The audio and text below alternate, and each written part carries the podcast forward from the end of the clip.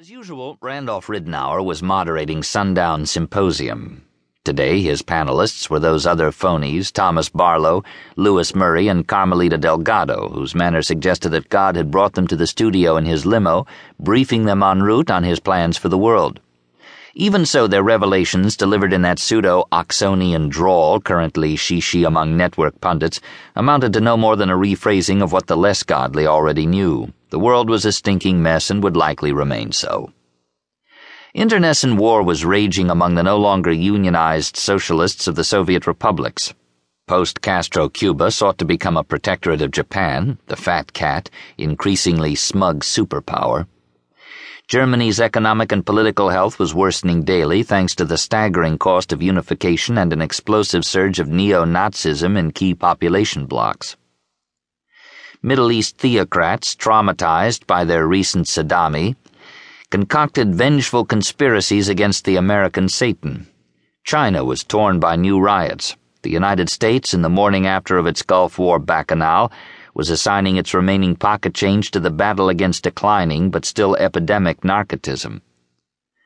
Sweeney sighed and flipped the remote off switch. He pushed himself free of the swivel chair and left the desk for the window wall, where he stood for a time, regarding the rain washed Georgetown street below. The impeccably dressed strawberry blonde, who was reputed to be the mistress of Senator Riggles, came out of number 20, snapped open her $100 umbrella, tiptoed through the puddles to a red BMW, and drove off in a swirl of exhaust. Philip Bridgewater, the economist, appeared briefly in the doorway of number 24 to scowl at the sky, and moments later a cab dropped off what's his name, something something Anderson, the poet who lectured at the university and was said to hold seances in number 28. With this, the street returned to its rainy afternoon somnolence. An expensive neighborhood, a most unlikely neighborhood for his line of work, which, after all, made it the most likely neighborhood. He was considering this irony when the intercom sounded its polite warble. Yes? Mr. Richter's office buzzed, Mr. Sweeney. He wonders if you might find a moment to drop by. As secretaries went, Irma Landry was competent but her oiliness was the pea under his office time mattress, an insignificance which, perhaps because it was civil service and therefore everlasting, had become a major annoyance. I often wonder about that myself, Irma. Sir? I'm on my way.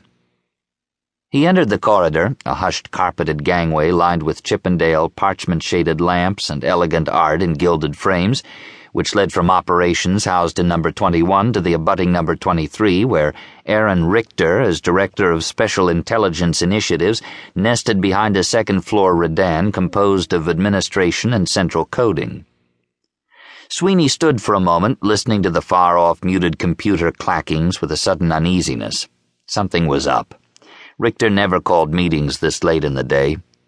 Gathering himself, he headed for Corridor's End and the highly varnished gate like doors bearing the brass plaque, Director's Suite, and in a kind of parenthetical, equally elegant but smaller font below, Admission by electronic key only.